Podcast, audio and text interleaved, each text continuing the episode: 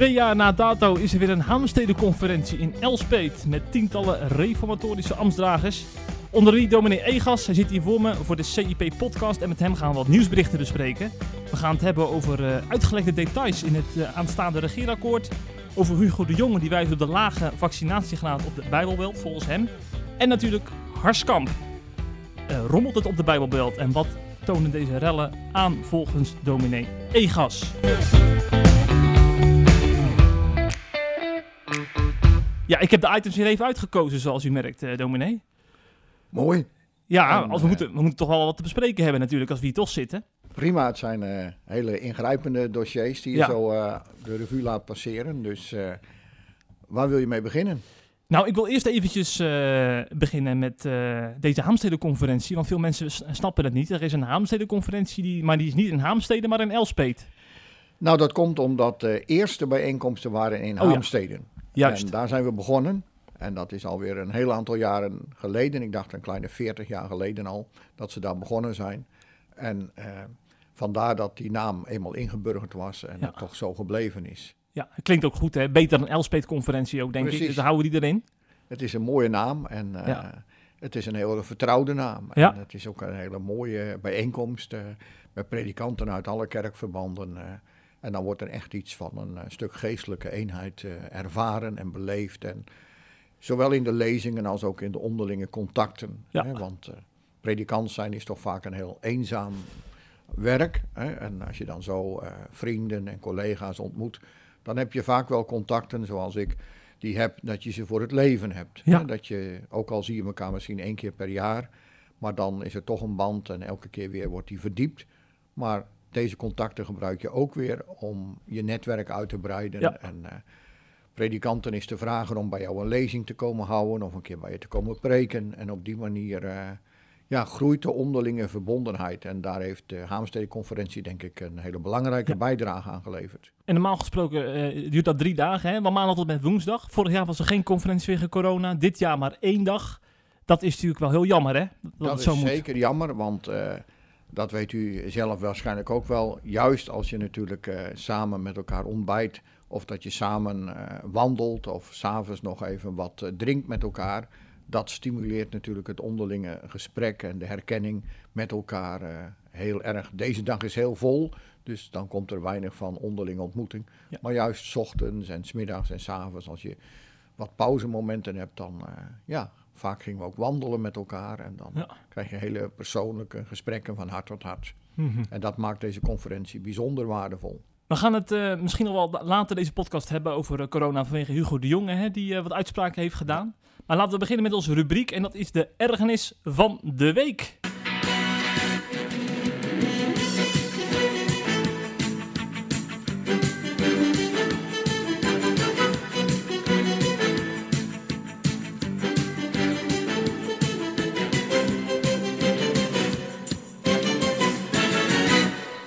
Want iedere gast mag hier, heeft hier de gelegenheid om uh, uh, zich te storen aan wat er in het nieuws voorbij is gekomen. Ik denk dat hij ook wel een itempje heeft, toch?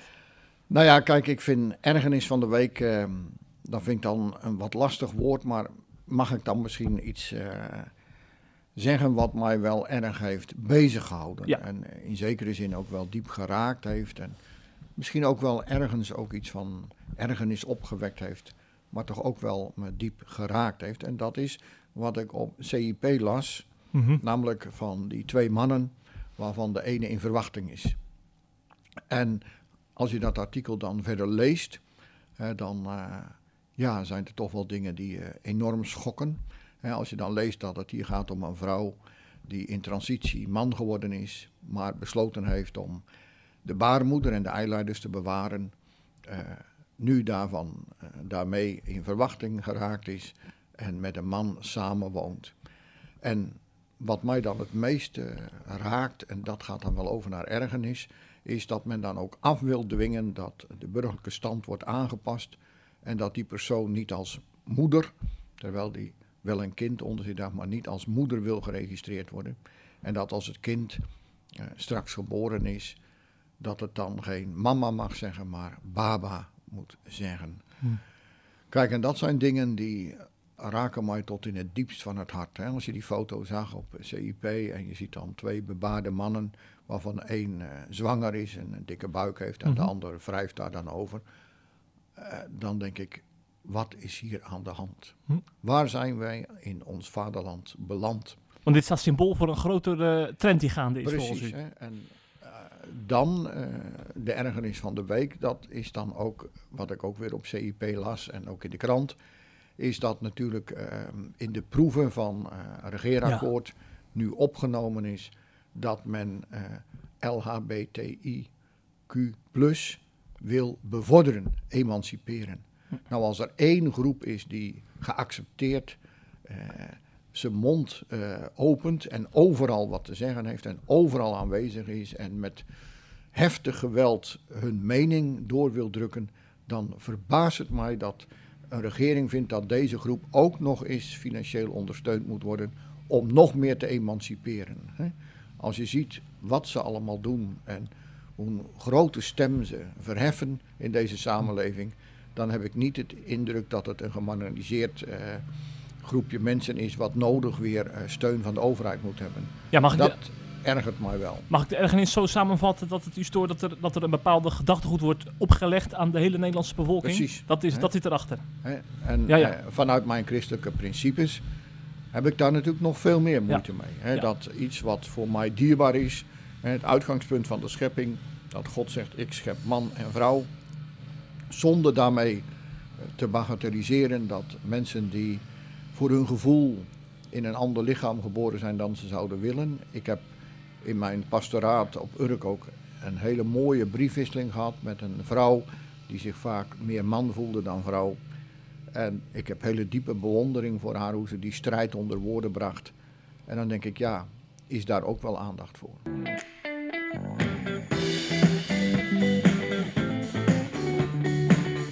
Het laatste nieuws uit christelijk Nederland bespreken we in de CIP-podcast.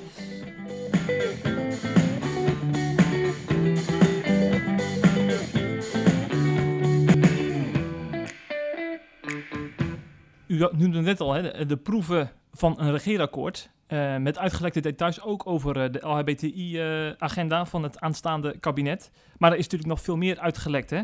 Vorige week door D66 en VVD, die de afgelopen zomer dus eh, aan, aan die proeven hebben gewerkt. Volgens mij wordt het een aanzet tot een opzet tot een mogelijk regeerakkoord genoemd.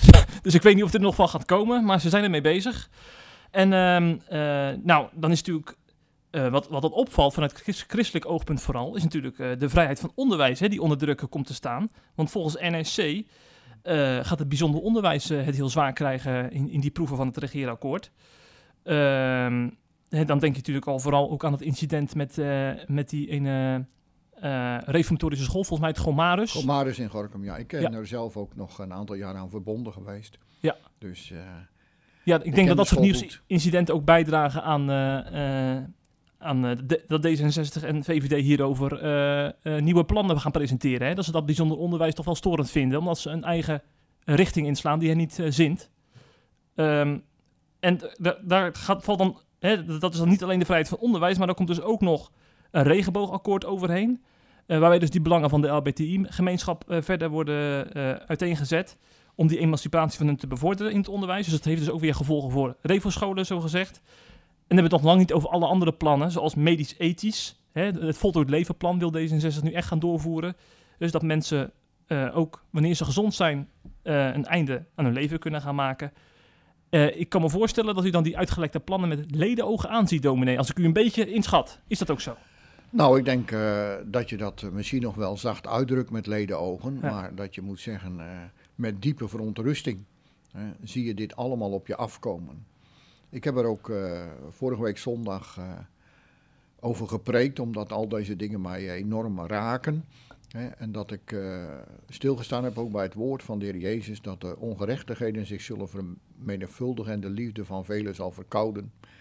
En dat hebben we ook vanmorgen in de meditatie gehoord, dat we toch een tijd beleven eh, waarin eh, we iets meer zicht krijgen dat Christus staat weder te komen. Dat we toch voelen dat Hij staat te komen. Dat je, ik noemde dat voorbeeld wat ik gelezen had over die twee mannen.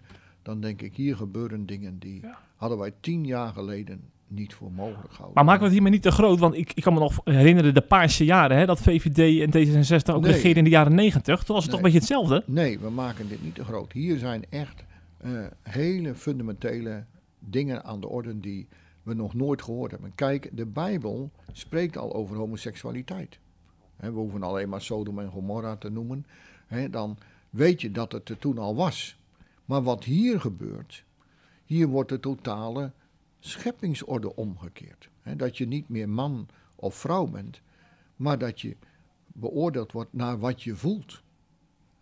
Ja, u bent bang dat dat, dat het onderdeel is van het regeerakkoord, die, die, Ja. dat gedachtegoed. Ja. Want we moeten natuurlijk afwachten hoe het eruit komt te zien. Het zijn slechts details natuurlijk. Nee, maar kijk, je ziet, en dat is niet te vatten, hoe snel hè, de ideologie van de genderideologie overgewaaid is, aanvaard is. Daar zit een hele diepe strategie achter. En uiteindelijk van de vorst der duisternis is om alles wat God gemaakt heeft kapot te maken. Hè.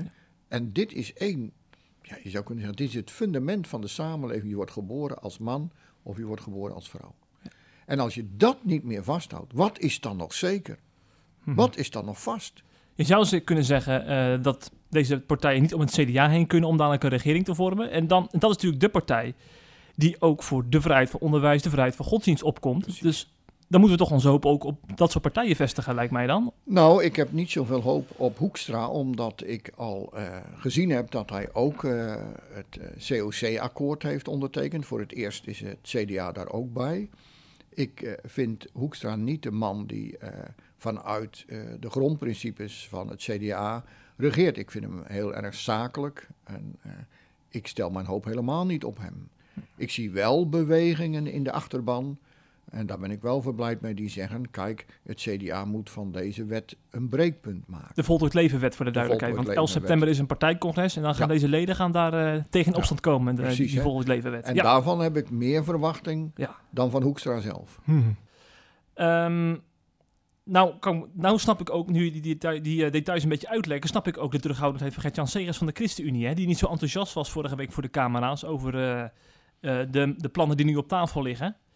Je zou als Segers misschien ook gewoon kunnen zeggen van, je zoekt het maar uit. Met, met deze plannen doe ik überhaupt helemaal niet mee. Want hij blijft nog steeds voorzichtig hè, in welke keuze hij wil maken met zijn partij. Wel of niet meedoen. Nou, kijk, ik heb veel waardering voor Gert-Jan Segers. Ik vind het echt een man die, zoals ik hem ken vanuit eh, wat ik lees en hoor, duidelijkheid schept. Ook bereid is om op dingen die hij gezegd heeft terug te komen. Ik vond het toen heel dapper dat hij eh, zei van ja, ik ben met Rutte te ver gegaan en eh, dat had ik zo nooit moeten doen. Ik had het anders moeten doen. Ja. Kijk, dat vind ik echt iets bijzonders van een politicus dat hij openlijk en ruidelijk daarop terugkomt. Wat je vraag betreft, van, ik kan wel begrijpen dat hij zegt van, eigenlijk hoeft het van mij niet meer. hè. Ik vind het heel bewonderenswaardig dat hij, ondanks dat de D66 hem openlijk zo beledigt, hè, van Ja. jij bent een man die eh, te vergelijken is met een roestige auto. Hè, dat vind ik wel heel vernederend. Hè. Ja, de partij ging het vooral over, hè? Ja, ja. Ja, hè, en dat betekent zijn standpunt. Hè. En ehm, daarin zie je ook de arrogantie van mevrouw Kaag. Hè. En dan denk ik, zij zegt, we gaan voor nieuw leiderschap. Hè. Dat heeft ze gepropageerd. Nou, als dat je leiderschap is, door mensen weg te zetten met wie je vier jaar heel collegiaal hebt samengewerkt, dat laat iets zien wat Kaag is. Ja, nu we het toch over Kaag hebben. Bij, CIP eh, werd ook flink gereageerd op die uitgelekte plannen van het eh, aanstaande kabinet. En eh, een van hen, Henk van Meerlo, die schreef het volgende. Met Sigrid Kaag raken we versneld en steeds verder af van een samenleving waarin christelijke waarden en normen worden gerespecteerd. Vooral als er wordt getoond aan de vrijheid van onderwijs. Het zou voor, de, voor het CDA toch een breekpunt moeten zijn. Sigrid Kaag vertegenwoordigt in Nederland de geest van de antichrist die in deze partij werkzaam is. Het zijn hele harde woorden, maar ze kunnen een kern van waarheid bevatten. Wat vindt u? Nou, ik ehm, ga met hem mee tot die laatste zin. Hè. Ja. Dat vind ik wel. eh, Ja, dat is wel heel hard, hè? Ja. Dat zou ik nooit zeggen. Zo, daar moet je wel hele duidelijke aanwijzingen van God hebben. Dit is de antichrist. Dat zou ik niet zeggen en ik vind dat te zwaar, veel te zwaar beladen. Maar wat hij eerder zegt is natuurlijk wel waar. Ik heb ook de site van D66 nog eens zitten bekijken. En dan staat er ook, als het gaat over die voltooid levenwet. Ja. Wij willen een partij zijn en ons uitgangspunt is dat jij beslist over leven en dood. En daarin zit iets als God willen zijn. Hm. De oude zonden van het paradijs. Wij willen de ultieme vrijheid om over leven en dood te beschikken. Terwijl wij beleiden, dat is Gods zaak. Hij weet je wat ik dan niet begrijp? Wat ik dan niet begrijp is dat KG zo'n groot punt van maakt. Want bijvoorbeeld met de ChristenUnie zit ze op één lijn qua klimaat. Eh, je kan nog allerlei andere onderwerpen bedenken, bedenken hè, over hebben ontwikkelingssamenwerking. heel veel samenwerkt in de afgelopen Ja. vier jaar. Hebben ze Ja. heel goed samengewerkt. Terwijl toen Segers eerst ook heel beledigd was eh, door de voorganger van Kaag. Hè. Toch heeft hij heel eh, zich ingezet voor het kabinet en vaak voorgestaan, ook met D66. En als je dan zo neergezet wordt, dat vind ik heel Ja. beledigend. En dat laat iets zien van een leiderstijl die de mijne niet zou Ja. zijn. Want zij zou nieuw leiderschap brengen. Het is al heel Ja. van te merken. Hè? Precies. Ze, wil- ze moet en zal met PvdA en GroenLinks eh, in dat nieuwe kabinet eh, komen om die progressieve waarden te, te promoten. Denk ik van, misschien moet je ook eens naar eh, eh, de Nederlandse bevolking kijken wat ze gestemd hebben in zijn algemeenheid. De- links heeft flink verloren, heb ik gelezen. Nou, dat denk ik ook. Hè. Ik bedoel, als je ziet zonder dat je daar het mee eens hoeft te zijn. Maar er zijn toch wel eh, bewegingen die veel Nederlanders trekken. Die zeggen wij moeten een wat behoudender samenleving hebben. Wij hebben niks met al die progressieve ideeën. Ja, maar die zitten niet aan tafel de komende weken bij Rutte en nee, maar die Kaag. hebben zulke ja, extreme uitspraken. Dat je ja, het zal ook moeilijk zijn om met zulke mensen in een regering te komen. Hè. Dus dat is het vervelende. Hè. Je zou graag willen dat eh, mensen eh, in die bewegingen meer eh, ja, staatsrechtelijk denken, meer verantwoordelijkheid willen nemen voor de samenleving. Mhm. En nu roepen ze maar in de wind. Hè. Dat is wel jammer. Ja. Hè. Dus laten we doorgaan naar ons eh, volgende item. Eh, want het is al maar een week geleden dat er eh, 800 Afghaanse asielzoekers werden opgevangen in eh Harskamp, hè, vlakbij de gemeente Ede. Vanwege natuurlijk de situatie in Afghanistan komen er steeds meer vluchtelingen onze kant op. En ehm eh, Harskamp is dan een van de vier plaatsen waar, waar zij dan terechtkomen. Maar ze werden niet erg hartelijk ontvangen door een groep Harskammers. Harskampers, want we hebben de beelden gezien. Hè? Er werd vuurwerk gegooid, er werden veel leuzen geroepen, zoals eigen volk eerst. En, ehm, en was bij Radio 1, was vorige week was er een, een duider te gast. Zijn naam is Ernst van de Hemel. Toepasselijk, want hij is reli- religiewetenschapper.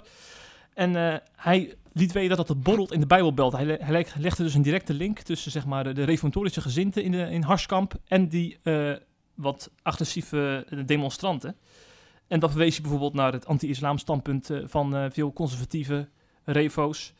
Ehm, en dat dat debat steeds meer aan het verrechtsen is ook eh, in een reformatorische kring. En volgens hem is dit een uiting daarvan. Trekt hij een te snelle conclusie, deze man, of heeft hij een punt?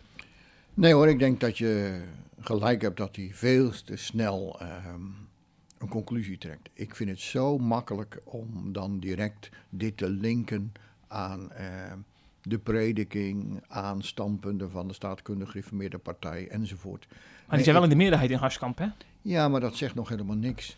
Kijk, ik heb dat ook gezien bij Urk. Hè. Je hebt een paar Urkers die eh, nou ja, ergens tegen in verzet komen. Maar wat zie je dan? Als je daarin verdiept, komen er heel veel mensen van buiten. Ja. Die op relletjes uit zijn. Ja, dat was het incident toen, eh, toen die een verslaggever van Poont eh, van zijn sokken werd eh, gereden en ook Ja. werd, ge- werd getrapt door Ja, dat waren helemaal geen Urkers. Hè. Dus je moet denk ik wel eerst met een vergrootglas goed kijken, wat is hier nou gebeurd? Ja, ik bedoel, het waren geen Urkers, het waren geen kerkgangers, bedoelde die, die Precies, ook trapten. dat. Ja, ja. En dus ik denk dat het heel verstandig is als je namelijk kijkt naar Harskamp, eh, in de korte tijd dat ik me erin kon verdiepen, zie je dat het begonnen is met 25 mensen Mhm. die een protest hadden. En als je dan luistert wat die mensen zeggen, dan zeggen ze wij waren eh, overvallen. Hè? We zijn een klein dorp. 3500 mensen. Hè, En als je dan ineens hoort hè, dat er 800 Afghanen komen. En je gaat je dan voorstellen van, nou, wat betekent dat? Die gaan we in de supermarkt ontmoeten, die gaan we overal ontmoeten. En dan eh, zijn er wat eh, beelden gerezen van, en die krijgen onze huizen en nou, noem maar op. En dat dan een aantal mensen zich bedreigd voelen en dat aan die bedreiging een uiting willen geven. En dan plotseling komen er heel veel mensen vanuit de omtrek die ook wel aardig vinden om eens een relletje te trappen. Kijk, dus ik denk voordat je conclusies trekt, moet je eerst eens goed kijken van wat waren de motieven van de mensen, wie deden er nou precies aan mee. Ja. En dan pas kun je oordelen trekken. Ik vind het voor een wetenschapper wel heel erg kort door de bocht. Dat hij nu al direct weet hoe het zit. En, dat vind ik het gevaar dat je zo vaak ziet van framing. Hm. En dit wordt dan ook weer geframed, want het is zo'n hele makkelijke groep reformatorische mensen om ze in de hoek te zetten. En zeggen, moet je eens kijken, dat is nou de vrucht van reformatorisch denken. Terwijl als je, hè, laat ik nemen, de predikant die daar staat, dominee Schreur, Ja, van de hervormde kerk. van de hervormde kerk, hè, als je dan leest hoe hij daarin staat en hoe hij zijn gemeente daarin voorgaat, waarom laat dat die wetenschapper niet zien? Dat het helemaal niet in de kerk zo geleerd wordt, dat dat helemaal geen kerkelijk standpunt is, dat dat nergens eh, goedgekeurd wordt. Hm. Hè? Maar hij doet net alsof dit het denken is van de hele gemeenschap. Hè? En dat, dat stoort mij bijzonder, hè, dat dat elke keer weer, net als met Urk, ik heb zeven jaar op Urk gestaan, dat dat elke keer overbelicht wordt. Hè? En dat Maar- zie je elke keer dat het niet vergeleken wordt met wat er gebeurt elders in het land. Ja. Neem nou bijvoorbeeld de bejeging van homoseksuelen. Elke keer wordt dan gezegd, ja, maar in reformatorische kring. Nee, ik denk dat je kunt zeggen dat in reformatorische kring op een hele liefdevolle wijze met homoseksuelen omgaan wordt. En er wordt nooit aandacht gegeven. En rapporten die daarop wijzen dat Marokkanen en anderen homo's eh, slaan, schoppen. Een recent rapport, rapport uit Amsterdam. Ja, hè, dat Ja? dat onder de tafel geschoven wordt. En als er wat gebeurt in reformatorische kring, hè, bijvoorbeeld in de Gomarus. En dan moet je eens goed kijken hoe dat geframed wordt. Neem het NOS. Wat gebeurt er? Gomarus komt in het nieuws. Hoe framen ze het? Ze laten eerst een ex-leerling aan het woord. Daarna de advocaat van de inspectie. Dan twee seconden krijgt de directeur van de Gomarus het woord. En daarna sluiten ze weer af met de ex-leerling van Gomarus. Dus van de vier momenten dat er wat gezegd wordt, is er één voor de school en het allerkortste. En heel uitgebreid komen de mensen aan het woord die de andere kant benaderen. En zo worden dingen geframed. En dat maakt mij gewoon heel boos en verdrietig hè, dat de objectieve journalistiek weg is in Nederland. Ja, dat, die framing zie ik ook. Maar om het even voor die van de hemel op te nemen. Het is natuurlijk wel zo dat er ook een beweging in SGP Jongeren is die aan het verrechtsen is. En ook flirt met Forum voor Democratie. Er zijn heel veel document, er is een documentaire over verschenen ook, Ja. waaruit dat blijkt. Ja, maar dat is nou juist de vraag. Ik zit Ja. in het hoofdbestuur en wij hebben regelmatig contact met de jongerenbeweging. En dat zijn hele open jongeren. De En dat, meerderheid er, zeker. en dat er een deel is dat flirt met bepaalde standpunten. Ja, dat doet toch elke jongerenvereniging. Kijk nou eens naar de SP, die hebben ook een Dat zijn jongerenvereniging. communisten, joh. Ja, hè, dus, maar daar wordt het allemaal niet geframed. Hè? En hier gaan ze zeggen, ja zie je wel, dat komt omdat de SGP verrechts... Nou, ik zit in het hoofdbestuur, ik heb contact met, de- met de fracties. En dan moet je zeggen, wij staan daar heel open in. Hè? En dat er bepaalde dingen zijn bij de PVV of bij eh, Forum voor Democratie... dat je aanspreekt en dat je zegt, nou, daar hebben wij contact mee. Wij maken toch ook van ChristenUnie geen D66... Terwijl ze toch ook bepaalde dingen samen doen. Ja. Ja. Kijk, dat Dat, dat, ik dat met zou ook framing. zijn bedoeld. Ja. ja, ja, ik snap het. Ja, ja, ja. En dan zeg je toch ook, nou, er zijn bepaalde punten waarin zij met elkaar overeenkomen. Zonder dat je dat dan zegt, oh, de ChristenUnie, dat is ook een soort eh, D66 geworden. Alsof de SGP een soort PVV geworden is. Nou, verre van dat. Ja, maar nu we het toch over framing hebben, hè, eh, om even in de eh, schoenen van de NOS te kruipen. Er, gebeurt dan zo'n eh, zo'n relletje in Harskamp. Vervolgens ontstaat er de behoefte om predikanten te bellen, hè, om een rondje te doen. Van hoe gaan ze hiermee om? Maar daardoor, als je dan predikanten interviewt, ontstaat het beeld van die, die kerken hebben iets met die rellen te maken. Dus moet je dan wel of niet als predikant als een interview meewerken? Ik vind altijd nee, onze Bijbelse opdracht om verantwoording af te leggen. Wie mij ook belt, ik geef altijd antwoord. Ja. Hoe gekleurd ook iemand is hè, en hoe je dan ook misschien van tevoren al weet, ze geven me geen eerlijke kans. Hè. Ik vind dat je altijd je moet verantwoorden. Hm. We zijn tot verantwoording geroepen en wat mensen ermee doen, dat moeten zij weten. Dat is voor hun verantwoording. Maar wie mij ook belt, ik zal altijd de pers te woord staan. Ja. En dominee- Scheur heeft dat ook gedaan. Hè? Die op verschillende plekken heb ik hem voorbij zien komen. Ja. En eh, Helder en duidelijk. Ja.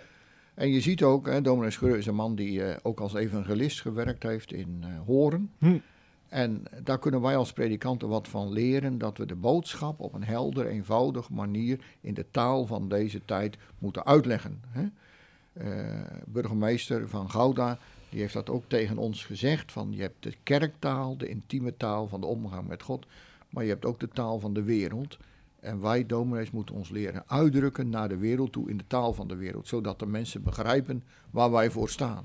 Ja, ja. En dat is natuurlijk dominee Kort opgebroken, en dat hij voor mij een hele begrijpelijke brief geschreven heeft. Ik begrijp precies wat dominee Kort bedoelt, alleen de wereld begrijpt er niks van. mhm. Dus wij moeten ons uitdrukken naar de wereld toe in de taal die de wereld begrijpt.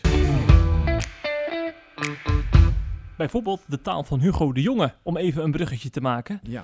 Eh, want eh, onze coronaminister die, eh, heeft het ook over de Bijbelbelt gehad, recent weer. En dat heeft dan weer te maken met de coronacrisis en de vaccinaties. Hè. Eh, hij, hij vindt het heel belangrijk dat de vaccinatiegraad van 85% gaat worden gehaald, zodat we corona eronder krijgen, want dat is natuurlijk zijn missie. En dan verwijst hij ook naar de Bijbelbelt, want volgens hem is de vaccinatiegraad daar te laag. Eh, hij zegt in bepaalde wijken in grote steden en in de Bijbelbelt blijven pockets waar de vac- vaccinatiegraad laag is en de verspreiding harder gaat, wat leidt tot meer ziekte- en ziekenhuisopnames. Eerst maar even de vraag, is dit een aanname of een feit dat daar eh, eh, de verspreiding harder gaat in de Kijk. Bijbelbelt? Wij kennen allemaal ehm, Hugo de Jonge. En ik denk dat een van de weinige ministers is waarvan gebleken is dat hij heel veel dingen beweert die uiteindelijk niet juist zijn of net langs de waarheid eh, schuiven. Hè? Dat is een beetje eigen aan Hugo de Jonge, denk ik, dat hij eh, hele grote woorden in de mond neemt. Maar dat als je er later op nagaat, dat je denkt, nou, je hebt toch wel wat voor je beurt gesproken. Of je bent wel net langs de waarheid gegaan. Dus ja, ik vind nou niet eh, Hugo de Jonge de minister die ik uit het team het meest serieus neem. Laat ik dat dan maar even Mhm. vooraf zeggen. Hè? Eh, het is wel een veelprater. Maar of alles wat hij zegt nou op feiten gestoeld is, daar ben ik eh, niet van Dat geldt hier ook voor, voor deze uitspraak. Denk ik zeker. Hè? Kijk, in de Bijbelbelt heerst toch een diepe gedachte. God heeft ons lichaam geschapen. Daar zit ook een immuunsysteem in. En als ik gezond ben, hoef ik mij niet onnodig te laten vaccineren. Hè? Er is in onze gezinten een standpunt van ben je kwetsbaar, hè? werk je met andere mensen heel intiem, dan is er alle vrijheid om je te vaccineren. Maar de hoofdlijn is, ben je gezond, dan heb je geen injectie nodig. Dat doen we ook met griep niet, dat doen we ook hier niet mee. Dan kunnen we corona krijgen. En ik denk zelf dat uiteindelijk natuurlijk de weerstand het beste opgebouwd wordt als gezonde mensen een keer corona krijgen en dan beschermd zijn. Natuurlijke Dat is de- immuniteit. De natuurlijke immuniteit. En ik denk dat als je dat als standpunt hebt, dat is een legitiem standpunt. Ik denk dat daar niks mis mee is. Ik denk nog even aan het begin van de coronatijd, dat zelfs premier Rutte en Hugo de Jonge zei, onze eerste strategie is immuniteit opbouwen. Ja, daar zijn ze niet meer op teruggekomen hoor, sindsdien kan ik vert- je vertellen. Precies. Maar dat wil dus zeggen dat het een heel legitiem standpunt is. Ja. En dat je dus kunt zeggen, kijk, wij willen gezonde mensen niet onnodig eh, met vaccinatie belasten. Want wij gaan ervan uit dat het helemaal niks bezwaarlijks is als je een keer corona krijgt, zoals je ook wel eens een flinke griep krijgt. En dat je op die manier immuniteit opbouwt. Zo heeft God ons geschapen. En dat daar geven we ons aan over. Dat is natuurlijk wel het risico op long-covid. Hè? Van, ik, volgens mij is er ook een predikant afgevallen op de- deze Ja, conferentie er dat hij zijn long-covid heeft. Kijk, er zijn zoveel risico's in dit leven. Mhm. Kijk, wij zijn een samenleving geworden waarin mensen geen risico's meer willen nemen. Alles moet veilig zijn. En dan zeg ik nee. Je moet kinderen ook leren dat het leven niet altijd gemakkelijk is, dat je met risico's te maken hebt. Ja. En ik vind dat een heel eh, gezond standpunt om daarin eh, duidelijk te zeggen, nou, wie gezond is, hoeft geen prik te nemen. Als mensen in mijn gemeente zeggen, ja, maar ik ben kwetsbaar en ik heb risico of ik werk in de gezondheidszorg, ik vind dat ook legitiem om dan te zeggen, nou, dan laat ik mij vaccineren. Ik heb altijd tegen de gemeente gezegd, uiteindelijk moet u uw beslissing nemen coram deo, voor Gods aangezicht. Ja. U, zult, u zult dus niet uh, Hugo de Jonge uh, herhalen die dan zegt van uh, een coronavaccin halen is een daad van naaste liefde. Dat zult u niet op de kansel zeggen? Nee. Ik vind ook niet dat de kansel de plek is. Ik had er wat over kunnen schrijven in ons kerkblad. Maar ik heb het woord te verkondigen en niet allerlei standpunten over ethische zaken. Nee. Ja, ja, ja, ja. Maar dit gaat natuurlijk wel voor, ook voor tweespalt in kerkelijk Nederland zorgen. Hè? Want er zijn mensen die zijn heilig overtuigd dat dit de enige uitweg uit de crisis is, zo'n vaccinatie. En er is ook een groep die daar hè, wat, wat, wat ruimer in staat, zoals u. Dat is wel lastig. Sociale druk komt erbij kijken. Het is ook heel lastig. Hè? En um, Salomo die zegt um, in Hooglied, laat ons de kleine vossen vangen die de wijngaard verderven. Dat wil zeggen, er zijn altijd van die kleine vosjes die onrust brengen. Hè, die knagen aan de wortels van de wijnstokken en die dus een gemeente uit elkaar drijven. En daar hebben wij als predikanten een taak voor om te laten zien, beide standpunten hebben hun eigen legitimiteit. En laten wij als gemeente daar ook als broeders en zusters met elkaar omgaan en die ruimte aan elkaar geven. En ik denk dat we zo uh, met elkaar om moeten gaan. Wij moeten niet elkaar veroordelen over een vaccinatiestandpunt. Mm. Ja. Nou, ik hoop wel dat er nog een keer een tijd gaat komen waarin we uh, weer helemaal naar het oude normaal gaan. En we het gewoon weer uh, over leuke dingen kunnen hebben. Want het gaat altijd maar over maatregelen waar je je aan moet houden. Over vaccineren. Het, is, het is een beetje een probleemmaatschappij geworden, hè, waar we nou in, in verzeld zijn geraakt. Ja, ik denk wel ehm, dat mensen er dat heel gauw van maken. Hè? Maar het kan ook anders. Hè? Hm. Ik uh, denk aan onze gemeente in Damwouden. Oké. Wij hebben nu uh, anderhalf jaar corona achter de rug. En ik moet eerlijk zeggen dat het voor ons nooit een probleem geweest is. Hoe bedoelt u? Nou, dat wil zeggen dat we nooit twist of tweedracht gehad hebben. Geen discussies over wel of niet zingen, over mondkapjes wel of niet, of wel of niet 30. En we hebben daar echt uh, heel breed gedragen als kerkraad een beleid over ontwikkeld. Dat we minder zijn gaan zingen, dat we wel de afstandsregels, dat we drie diensten zijn gaan houden. En de gemeente heeft uh, in deze coronaperiode zich als een eenheid geopenbaard. Dus voor ons is het nooit een probleem geweest. We hebben nooit een boze brief of een boze telefoontje gehad. Hm. Dus het kan ook anders. Ja, blijkbaar. Ja. En daar ben ik zo dankbaar voor. Je zou bijna zeggen, het beloofde land ligt in Friesland, als ik u zo beluister. Nou ja, het is een prachtig uh, volk en het is een mooie streek om te wonen. Ja, ja. Al, alweer drie, vier jaar denk ik? Vier jaar vier in jaar oktober. Ja, ja, ja. Het zou mooi zijn als we nog eens een keer een podcast in Damwoude zelf maken, hè? U bent hartelijk welkom.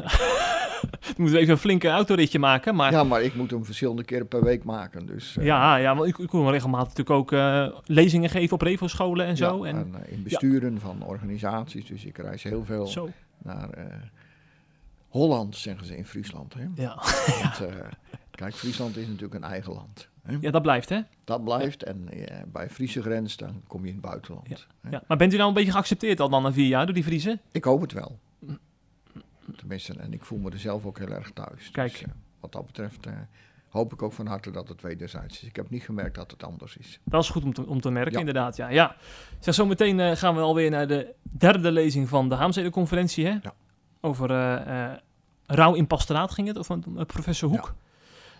In totaal volgens mij vijf lezingen op één dag. Is, is het niet een beetje zwaar en, en, en veel allemaal? Want, Nou ja, kijk, eh, van de vijf lezingen zijn er twee meditaties. Ja. Nou, die zijn vaak heel vertroostend en onderwijzend. Dus dat is totaal geen inspanning om naar te luisteren. Ja. Maar een geestelijk genoegen zou ik zeggen. En daarnaast, eh, we hebben vanmorgen met veel interesse geluisterd. En die twee lezingen, eh, nou, dat eh, is wel goed te doen hoor. Oké, oké. Ze zijn ook niet zo heel erg lang. Dus wat dat Ja. betreft, dan heb ik er weer zin in. Ja, en dan rond een uur of vijf gaan we naar een diner, hè? Er wordt altijd goed voor gezorgd hier op, in Elspet, heb ik het idee. Ja. Nou, en dat, eh, dat mag ook wel eens een keer. Hè? Eh, Ja. Ook een dominee heeft wel eens behoefte aan een uitje. hè? Ja, ja. En dan aan een broodje kroket ook dan gelijk. Ja hoor, en ik hoop dat het wat gezonder mag zijn dan een broodje kroket. maar eh, het is in ieder geval goed toeven hier. Ja, ja. Ja. En terwijl, terwijl ik even, we gaan nou de podcast afsluiten, maar ik wil toch even zeggen, wat mooi dat die broeders hier zo vanuit de bossen weer teruglopen. Hè? Want je ziet gewoon, dan hebben ze, zo'n wandeling wordt dan gebruikt om eventjes uh, met elkaar erdoor te praten. Ja. Het is echt een soort van, uh, hoe zeg je dat? wandelpastoraat is dat een beetje, hè? Precies, en juist in die wandelingen, zo tête à tête, dan eh, is het heel eh, persoonlijk en eh, mag je de dingen eens delen vanuit je pastoraat. Eh, je werk is vaak heel eenzaam. Ja.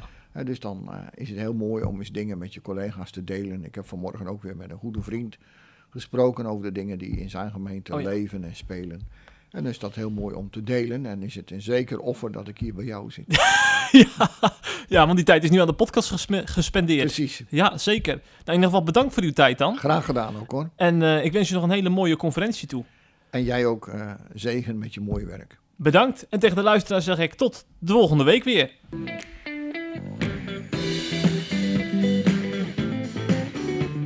Je luistert naar de CIP-podcast. Volgende week weer een nieuwe aflevering.